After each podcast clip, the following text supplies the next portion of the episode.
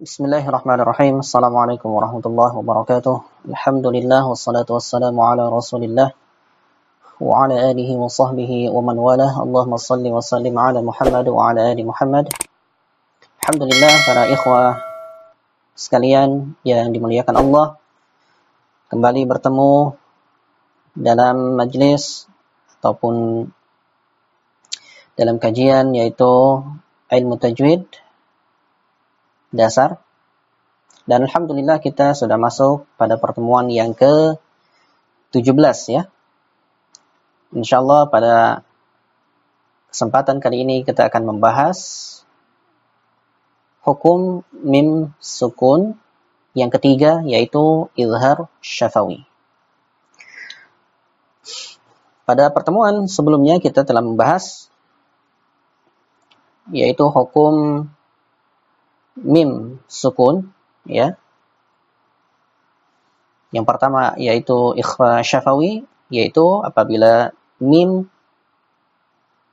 sukun bertemu dengan huruf ba kemudian idgham saghir ataupun mithlain apabila bertemu dengan huruf mim ataupun semisal maka yang berikutnya ataupun yang ketiga yaitu izhar syafawi ya hurufnya yaitu apabila terdapat mim sukun bertemu dengan selain ba dan mim. Ya. Sangat mudah sekali untuk menghafalnya yaitu apabila mim sukun bertemu dengan selain ba dan mim. Ya. Baik, kita kembali. Al-izhar syafawi Ya, baik. Di sini kita akan membahas yaitu hukum mim sukun yang ketiga yaitu al-izhar asy-syafawi.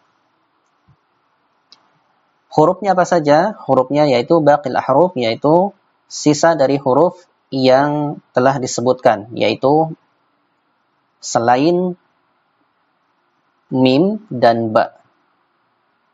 Maka cara bacanya yaitu di diizharkan atau dijelaskan. Mimnya jelas. Mim sukunnya dibaca jelas. Dan tidak diikhfakan maupun diidghamkan. Baik, sebagai contoh, kita akan baca. A'udzu billahi minasy syaithanir rajim. Alaihim ghairi alaihim ghairi alaihim ghairi ini tidak dibaca ikhfa maupun idgham akan tetapi dibaca jelas. alaihim ghairi ghairil maghdubi alaihim walad itu juga sama. alaihim wa. Itu juga sama dibaca izhar syafawi. Kemudian contoh berikutnya lakum an tadillu lakum an tadillu ya.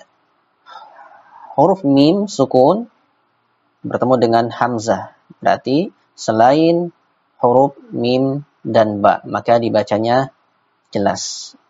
Insyaallah sangat jelas sekali.